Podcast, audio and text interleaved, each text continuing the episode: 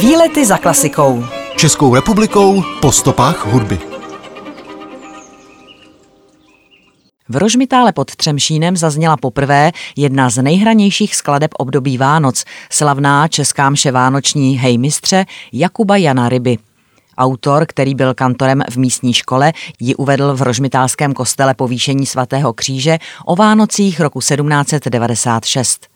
Skladatele v Rožmitále připomíná mohyla v místě jeho skonu, pomník na jeho hrobě na místním hřbitově, expozice v Podbrdském muzeu i pamětní deska na farním kostele.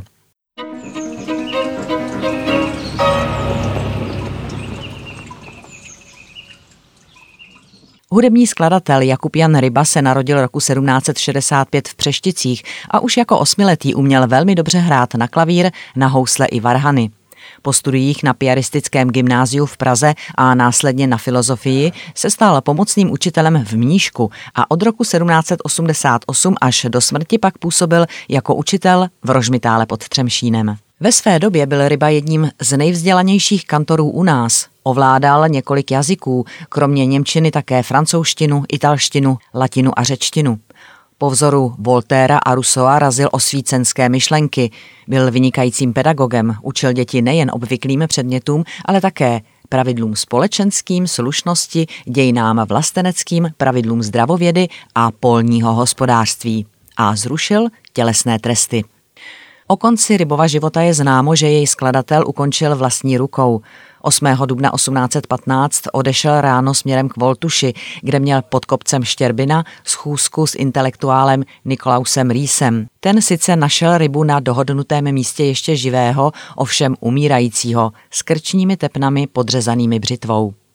Jeho čin měl důvod v dlouhodobé vyčerpanosti, depresích, obtížné ekonomické situaci rodiny, trýznivém fyzickém onemocnění, neutěšených vztazích nekonformního učitele k nadřízeným a podle nedávno objeveného dokumentu mohl být poslední kapkou fakt, že rožmitálský farář pravděpodobně ustoupil od rozjednané opravy kostelních varhan, které tou dobou byly rozladěny a v žalostném stavu. Jako sebevrah byl pochován bez obřadu na dnes už zrušeném morovém hřbitově. Teprve po 40 letech byly jeho ostatky přeneseny na místní hřbitov Rožmitálský. Roku 1888 nechal na jeho hrobě místní literární spolek vytyčit rybův pomník. V místě, kde byl skladatel původně pochován, jej dnes připomíná kříž, podobně jako na místě jeho skonu. Tam vstyčili lesní dělníci prostý kamenný křížek a v roce 1933 nad ním byla navršena mohyla, která stojí na místě dodnes. Na ní je umístěna pamětní deska a relief se skladatelovou podobou. Zajímavostí je, že skutečná podoba Jakuba Jana Ryby není známa. Často zveřejňovaný portrét je dílem Gustava Ptáka, který ho vytvořil v roce 1895 pro národopisnou výstavu.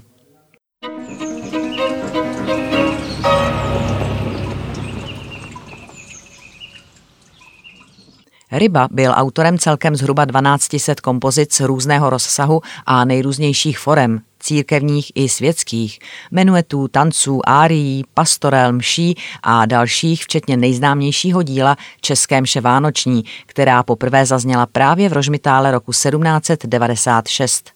Tu, jak známo, autor skomponoval na český text, protože byl toho názoru, že z latinský zpívaných žalmů nemá náboženský užitek ani zpívající, ani poslouchající. Je stavěna stejně jako latinská mše s částmi ordinária, například Kyrie, Gloria a dalšími, ale jedná se vlastně o pastorální hru aplikovanou na tradiční liturgii. Příběh vypráví o zvěstování Kristova narození a příchodu pastýřů k jesličkám. Česká mše vánoční má ryze pastorální ráz, je zasazená do českého prostředí a pro svou prostotu i radostnou a svěží atmosféru byla a stále je srozumitelná a přístupná široké posluchačské obci.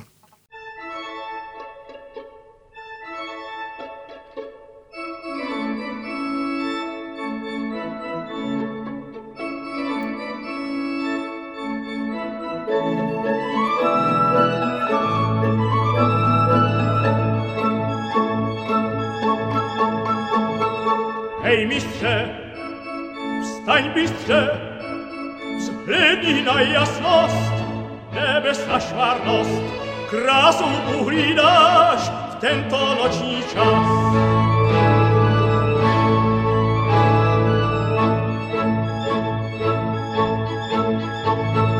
Gwiezdy są neskrasniejsi, obloha tu jasniejsi, jesis krasni krasnie plapola, świetli nim sam stodola, denice i śmichasi, zhajuzowe zwier. Zaparli kanim przelibim, taczku z łuci kes, rozlicha se kes.